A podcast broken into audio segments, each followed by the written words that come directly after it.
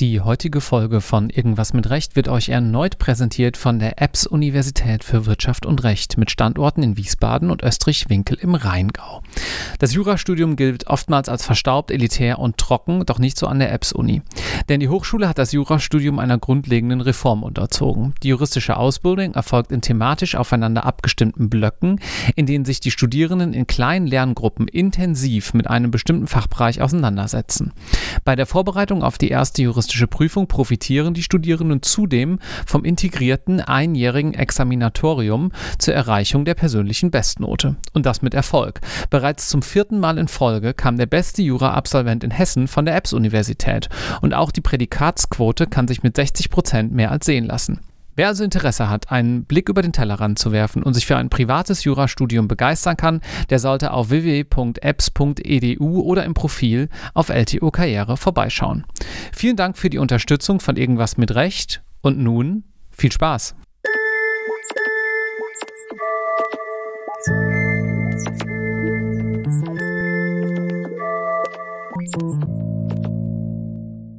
Herzlich willkommen zu einer neuen Episode Irgendwas mit Recht, eurem Jura-Karriere-Podcast von LTO und LTO Karriere. Und wir sind mittlerweile schon bei Folge 120 angelangt. Irgendwie so ein kleiner Milestone und den feiere ich heute äh, mit Dr. Franziska Rinke. Hallo Franziska. Hallo. Franziska, du knüpfst an etwas an, was wir hier schon mal äh, thematisch im Podcast behandelt haben, und zwar die Konrad-Adenauer-Stiftung, für die du tätig bist. Ferdinand war damals deine Elternzeitvertretung und ich habe mir gedacht, jetzt wo du sozusagen zurück bist, sprechen wir doch auch nochmal darüber, was du genau machst, mit einem etwas anderen Schwerpunkt. Bevor ich da zu viel vorne wegnehme, ähm, stell dich doch mal bitte kurz vor und ja, erklär so ein bisschen, was da deine Tätigkeit umfasst. Sehr gerne. Und ich freue mich natürlich, dieses kleine Jubiläum mit euch hier zu feiern. ja, vielleicht ein bisschen, wie ich Jura oder wie ich überhaupt zur Konrad-Adenauer-Stiftung mhm. gekommen bin. Ich habe äh, Jura in Jena studiert, aufgrund der damaligen Studienordnung relativ zügig, weil ich noch nach alter Studienordnung das Studium beenden wollte. Das heißt also ohne den Schwerpunktsbereich Studium und habe danach zwei Jahre an meiner Doktorarbeit geschrieben und bin dann zum Referendariat nach Frankfurt am Main gegangen mhm. und habe dann auch einen Teil im Ausland verbracht, also die Verwaltungsstationen in Brüssel und die Wahlstation äh, über das Auswärtige Amt in Los Angeles. Da vielleicht als Anekdote, ähm, ich hatte mich für Ghana beworben und war tief traurig, dass ich in die USA musste. Äh, meine das ist tough. ja, genau. Meine Kollegen haben das nicht so richtig verstanden. Äh, jetzt im Nachhinein war es natürlich toll, ist natürlich, also nach dem ersten, nach der ersten Enttäuschung war das auch ganz super dann in Los Angeles, mhm. aber hatte mir irgendwie Afrika vorgestellt, warum auch immer. Und ja, und dann war das so ein bisschen kleine Enttäuschung. Was hast du da gemacht inhaltlich? Wo, bei welcher Institution warst du dort? Das war das Generalkonsulat im Auswärtigen Amt. Mhm. Ja, und da ganz vielfältig eigentlich. Also wir hatten auch mit sozusagen Straftätern, die vor Ort waren, zu tun, äh, waren da zu Verhandlungen auch.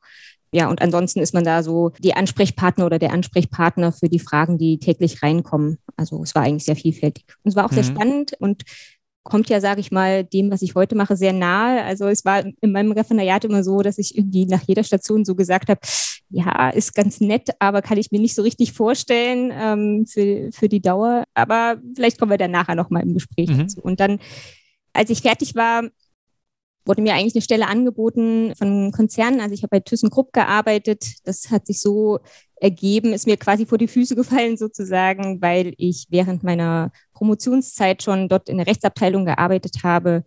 Und dann hatte man mir nach dem Ende der Ausbildung eine Stelle angeboten.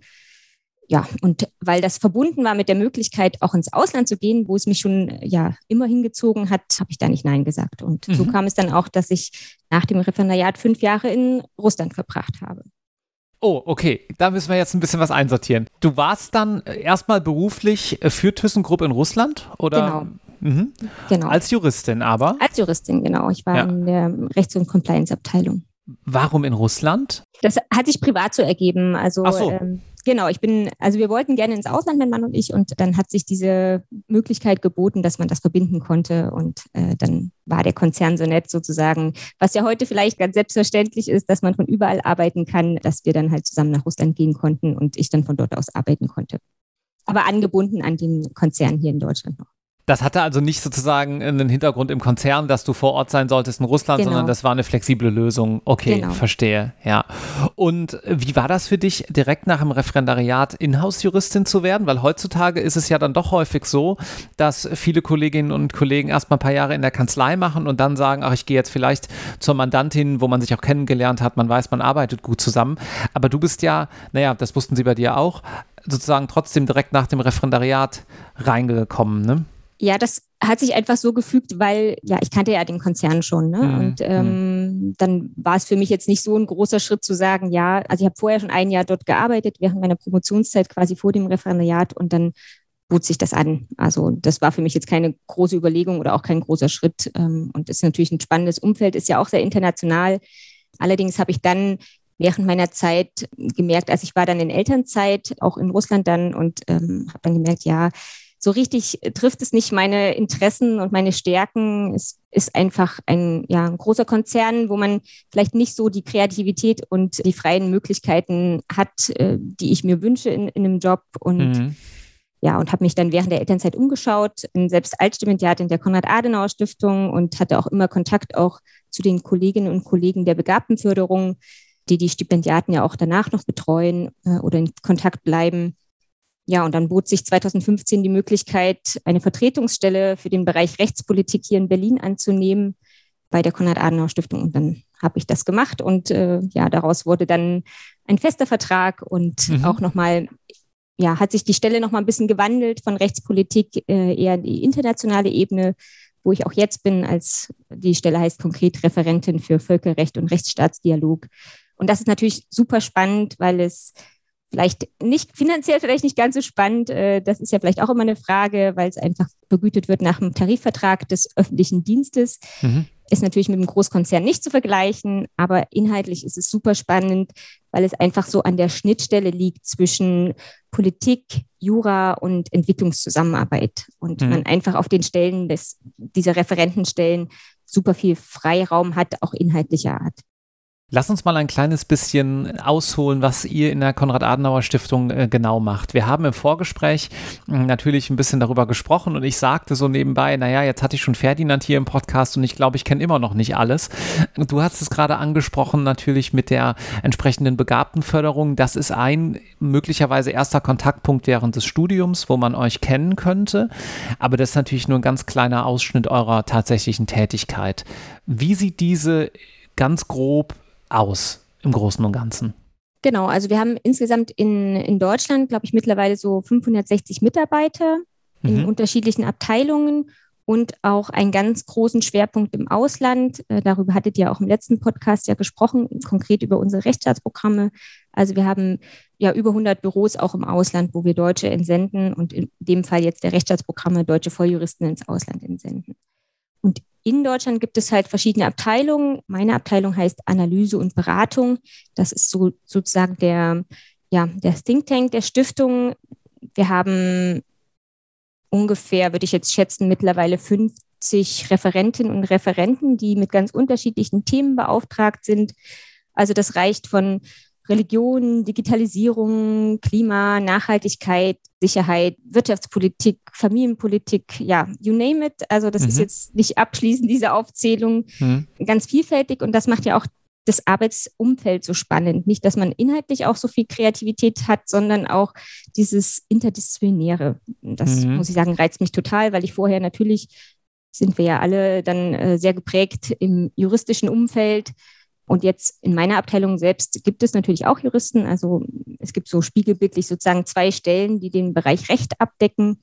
Der, die eine Stelle, also Recht und Politik, Blick nach innen und deutsche, europäische Ebene.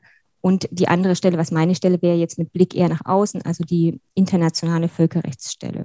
Aber das geht natürlich Hand in Hand und ist ja auch heute nach den rechtlichen Gegebenheiten gar nicht so stark voneinander zu trennen oder auseinanderzuhalten. Was reizt dich denn am Völkerrecht, dass du irgendwann mal gesagt hast, hm, das ist es, glaube ich? Also es hat sich so ergeben durch die, durch die Rechtsstaatsprogramme, die betreue ich ja seit 2017. Ja, und einfach der Dialog auch. Ne? Und viele Dinge sind ja auch nicht mehr nur national zu denken. Das sehen wir ja schon alleine in Europa. Vieles ist europäisch bestimmt und hat ähm, sehr großes Gewicht auch in, ähm, ja, in der deutschen Politik.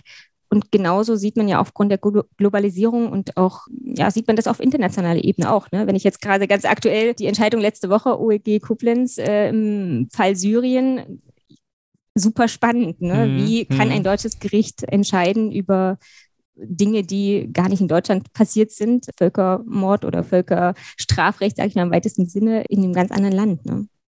Dazu verlinken wir euch auch nochmal den passenden Artikel auf lto.de und die passende Podcast-Folge, die wir mal zum Thema Völkerstrafrecht hier auch äh, hatten. So schließt sich dann immer so ein kleines bisschen der Kreis. Du arbeitest gerade unter anderem an zwei Projekten. Äh, bevor wir äh, darauf eingehen, das eine ist eine Zusammenarbeit mit, einem Museum, das andere hat ein bisschen was mit äh, der Rechtsprechung zu tun. Würde mich nochmal interessieren, in deiner täglichen Arbeit habt ihr ja auch so eine Abteilung Analyse und Beratung, hast du mir im Vorgespräch gesagt. Wie muss man sich da die Zusammenarbeit vorstellen? Wahrscheinlich sitzen da ja nicht nur Juristen, oder? Genau, das habe ich ja gerade schon gesagt. Es ist sehr interdisziplinär, es sind ganz mhm. viele verschiedene Themen. Ähm, bei uns sitzen Islamwissenschaftler, Wirtschaftswissenschaftler, Politikwissenschaftler, viele, die internationale Politik studiert haben oder internationale Beziehungen. Ganz vielfältig. Ne? Also die Juristen sind da eher die Minderheit. Ähm, bei uns im Team würde ich sagen, ist das eher überrepräsentiert, äh, allein durch diesen thematischen Fokus. Und bei mir in der konkreten Arbeit natürlich habe ich viel mit Juristen zu tun, äh, wegen dem Thema natürlich auch, aber auch wegen der Rechtsstaatsprogramme. Ne? Also wir haben ja sechs Rechtsstaatsprogramme in der Welt und da sitzen ja auch Volljuristen. Mhm. Also in meiner konkreten Arbeit habe ich schon viel auch juristisch zu tun und mit Juristen zu tun, aber in, dem, in der Abteilung insgesamt ist es sehr divers und sehr vielfältig und das finde ich auch das Spannende, weil man einfach auch, man merkt es dann, wenn man direkt vom Studium kommt, hat man ja ein sehr juristischen Blick auf die Dinge und man denkt, das kann ja gar nicht anders sein. Und wenn man sich dann unterhält über bestimmte Themen, gibt es halt auch ganz andere Herangehensweise mm. und mhm. vielleicht fernab der Subsumptionstechnik. Ne? Ja, ja. Und vielleicht auch, dass man ähm, äh, feststellt, das ist so meine Erfahrung im, im letzten Jahr hier im Unternehmen, dass man, wenn man dieselbe Nachricht transportieren will, auch ganz anders formulieren muss, obwohl es am Ende inhaltlich dasselbe wird, ne? damit es einfach ankommt. Ganz genau. Also wir schreiben ja viele Analysen und Handlungsempfehlungen auch für nationale, europäische und internationale Politik. Und da ist es, also ich würde sagen, die Papiere, die ich 2015 geschrieben habe, sahen ganz anders aus als die, die ich jetzt schreibe, weil man einfach ein ganz, also es ist halt kein juristischer Fachaufsatz, ne? Oder mhm. machen wir auch. Also ich publiziere auch mit Kolleginnen und Kollegen in Fachzeitschriften. Das hat natürlich dann einen anderen Anspruch, diese Aufsätze, aber die sag mal, wir haben so Formate, Analysen, Argumente heißt das, oder in Kurzum oder ja, wir haben sozusagen Publikationsformate im Haus und da muss man schon den Empfängerhorizont im Blick haben. Und das ist mhm. jetzt nicht immer nur das juristische Fachpublikum, sondern es soll mhm. ja auch die Themen gerade einer breiteren Öffentlichkeit zugänglich gemacht werden. Und dieses Ziel, Themen einer breiteren Öffentlichkeit zugänglich zu machen, das verfolgt ihr unter anderem gerade auch mit eurem Projekt Recht ist Erfahrung. Ne? Das ist ein Videoprojekt zusammen mit dem Museum für Werte in Berlin. Was macht ihr da ganz genau? Genau, das ist wirklich ein ganz spannendes Projekt. Ich hatte die Idee schon vor ja, einigen Jahren, bestimmt schon vor zwei, drei Jahren, hatte ich mal eine ja, so eine Interviewreihe im holländischen Fernsehen, bin ich aufmerksam drauf geworden. Mhm. Und äh, die hatten Juristen, also es waren konkret Richter, die sie interviewt haben, um die Idee war, so die Distanz zwischen der Justiz und der Bevölkerung zu minimieren oder das ein bisschen greifbarer zu machen. Und dann haben wir ein ähm, Nachwuchsjuristenprogramm im Rechtsstaatsprogramm Südosteuropa und die Alumnis, diese nennen sich Leaders for Justice, haben das aufgegriffen und ein total tolles Videoprojekt gemacht, konkret für Rumänien, weil die halt dort vor Ort waren. Und die hatten das schon ein bisschen aufgefächerter gemacht und hatten das breiter aufgestellt, aber auch noch mit, also die hatten konkret aus ihren Alumnis Interviewpartner gesucht und zum Thema Rechtsstaat im weitesten Sinne in Rumänien gesprochen. Und wir haben das jetzt noch ein bisschen weiter gefasst. Wir haben gesagt, ja, auch in Deutschland wird das Thema Rechtsstaat immer wichtiger und ist ja auch in der Diskussion in den letzten Jahren äh, viel präsenter geworden. Und wir haben gesagt, ja, was heißt das denn eigentlich? Rechtsstaat ist so ein un, ungreifbarer Begriff oder man kann das nicht so richtig fassen. Und wir haben dann sozusagen anders darum gedacht, Recht ist Erfahrung sozusagen. Was sind denn die Erlebnisse, die oder die Geschichten oder die Erkenntnisse, die der Einzelne gemacht hat? Und da weniger als Zielrichtung äh, Juristen, auch wäre auch schön, wenn sich Juristen daran beteiligen, aber auch viel breiter. Also auch du und ich, äh, gut, wir sind jetzt natürlich konkrete Juristen, aber ich meine jetzt äh, äh die Zuhörer. Als Verbraucher sozusagen. sozusagen. Äh, genau, ja. also ähm, hm.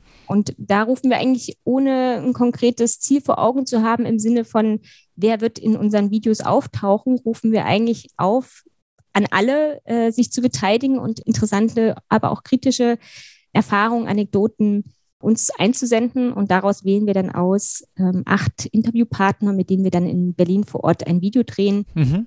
Und das ist sozusagen der erste Schritt von diesem Projekt. Und die Idee ist natürlich, das dann auch weiter zu benutzen. Wir haben ja auch, du sagtest vorhin, die Struktur der Kasse ist für dich noch ein bisschen eine Blackbox. Wir haben ja auch Bildungsforen sozusagen in allen unseren Bundesländern. Und unser Auftrag oder der Auftrag der Konrad-Adenauer-Stiftung ist ja in erster Linie auch politische Bildung. Mhm. Das kann man natürlich dann auch wunderbar einsetzen. Kannst du ein bisschen teasern, was da inhaltlich so behandelt werden wird? Hast du schon so ein, zwei Nein, Themen? Leider noch nicht. Also wir sind wirklich noch in, in der Anfangsphase. Ähm, mhm. Deswegen ist es ja auch ganz passend jetzt mit dem Podcast, dass ich darauf nochmal aufmerksam oh ja, machen okay. kann. Also wir haben jetzt ähm, ungefähr 20 Einsendungen. Das war jetzt der letzte Stand vor, vor anderthalb Wochen. Ähm, wir haben jetzt nächste Woche erst wieder ein Treffen mit dem Museum für Werte und da kriege ich dann sozusagen den aktuellen Stand. Aber ich weiß es wirklich noch nicht. Also okay, dann verlinken wir das hier sehr gerne auch nochmal genau, und sehr gerne, äh, ja. hoffen, dass der ein oder andere vielleicht eine nette Geschichte zu erzählen hat. Das nächste ist ein kleines bisschen naja, auch Stoff für viele Geschichten, aber unter einem anderen äh, Gesichtspunkt, was ihr gerade macht. Ihr veröffentlicht, ich glaube sogar regelmäßig, ne, einen Jahresrückblick zu den Entscheidungen des Bundesverfassungsgerichts. Genau, das ist auch eine ganz spannende Veranstaltung. Das machen wir jetzt seit zehn Jahren. Es war jetzt mhm. gerade letzte Woche Donnerstag. Also wir haben zwei große Veranstaltungsformate im Bereich Rechtspolitik. Es gibt einmal jährlich seit vielen, vielen Jahren äh, die Rechtspolitische Konferenz. Das findet üblicherweise im Herbst statt und im Ende, ja, meistens Ende Januar gibt es äh, den Jahresrückblick auf die Rechtsprechung des Bundesverfassungsgerichts. Die Kollegin, die den Bereich sonst eigentlich betreut hat, diese Idee so aus Amerika mitgebracht und äh, gibt es auch in der Form in Deutschland nicht, dass man gezielt äh, sozusagen eine Veranstaltung nur hat, äh, wo man über die Rechtsprechung des vergangenen Jahres äh, reflektiert. Und ja, ist aus meiner Sicht eigentlich mit meiner Lieblingsveranstaltung, muss ich sagen, weil es wirklich auf sehr hohem Niveau diskutiert wird, die, ja, die Entscheidung inhaltlich, aber auch sehr kontrovers, weil natürlich viele, die wir auf dem Panel sitzen haben oder beziehungsweise viele Teilnehmerinnen und Teilnehmer, äh, die im Publikum sitzen, genauso auf dem Panel sitzen könnten. Und da kommt eigentlich immer eine sehr gute Debatte zustande. Dieses Jahr leider nicht, weil es leider online war, aber in den letzten Jahren immer sehr. Und auch die äh, Bundesverfassungsrichter selbst äh, sind teilweise vor Ort oder beteiligen sich dann auch an den jeweiligen Gesprächen. Und das ist natürlich super spannend. Hm. Was war denn so deine Entscheidung, die dir ähm, im Gedächtnis geblieben ist, wo du sagst, Mensch, das war aber was 2021? Dieses Jahr hatten wir es ein bisschen, hatten wir natürlich die Corona-Entscheidung äh, auf der Agenda ähm, und dann noch eine Entscheidung zu den, zur Wahlrechtsreform. Allerdings, was mir dieses Jahr, das war dieses Jahr ein bisschen Novum, weil wir es bisher noch nicht gemacht haben, hatten wir natürlich auch mit Blick auf das Jubiläum von Karlsruhe ein ganz interessantes Panel zusammengestellt zum Thema 70 Jahre Bundesverfassungsgericht. Hm. Das muss ich sagen, war auch mal was ganz anderes, weil es jetzt weniger konkret an einer, also an einer Entscheidung hing, äh, die Diskussion, sondern eher am ähm, ja, nochmal, es war einfach total spannend, nochmal so die Perspektive von außen zu sehen. Wir hatten ähm, den äh, Russell Miller vom Max-Planck-Institut, der ähm, einfach mal seine amerikanische Perspektive gezeigt hat. Und da sieht man auch immer, wenn man sich so in seiner Bubble befindet, ne, in seiner Rechtsstaatsbubble oder auch in seiner Juristen, deutschen Juristenbubble, dann ist es halt schon mal ganz spannend, darauf hingewiesen zu werden, dass es doch noch andere Ansichten gibt mm. und äh, dass vielleicht das anders ja im Ausland auch ganz anders aufgenommen wird oder rezipiert wird. Das klingt nach einem sehr vielseitigen Beruf und ich finde, du hast auch sehr schön dargelegt, eben so mehr oder weniger im Nebensatz, als du gesagt hast, auch ich hatte die Idee vor drei Jahren, dass man bei euch wirklich äh, eigene Projekte ganz konkret dann auch umsetzen kann. Ne? Das ist natürlich viel Arbeit und das dauert dann auch ein bisschen, aber am Ende des Tages ist dann sowas ja auch dein Baby und das muss ja ganz, ganz schön sein. Ja, weil es ist genau das, äh, was diese Stelle so reizvoll macht, weil man sehr agil handeln kann, also was die Themen angeht. Ne? Man kann mhm. sehr auf die ähm, rechtspolitischen Entwicklungen in Deutschland, Europa, in der, in der Region eingehen und sich die Themen suchen, zu denen man arbeiten möchte. Natürlich in dem vorgegebenen Umfeld natürlich. Und auch was Formate angeht. Also ich bin jemand, der sehr gerne neue Sachen ausprobiert äh, und ich versuche das auch in der Arbeit umzusetzen. Also letztes Jahr hatte ich zum Beispiel auch einen Podcast. Wir haben versucht, immer bei den Rechtsstaatsprogrammen so ein überjähriges Thema zu wählen und da hatten wir äh, Rule of Law and the Age of Digitalization und da hatten wir auch einen Podcast über ein Jahr laufen, wo wir dann sozusagen auf internationaler Ebene verschiedene Stimmen zu Wort kommen lassen haben zu einem bestimmten Thema. Hm.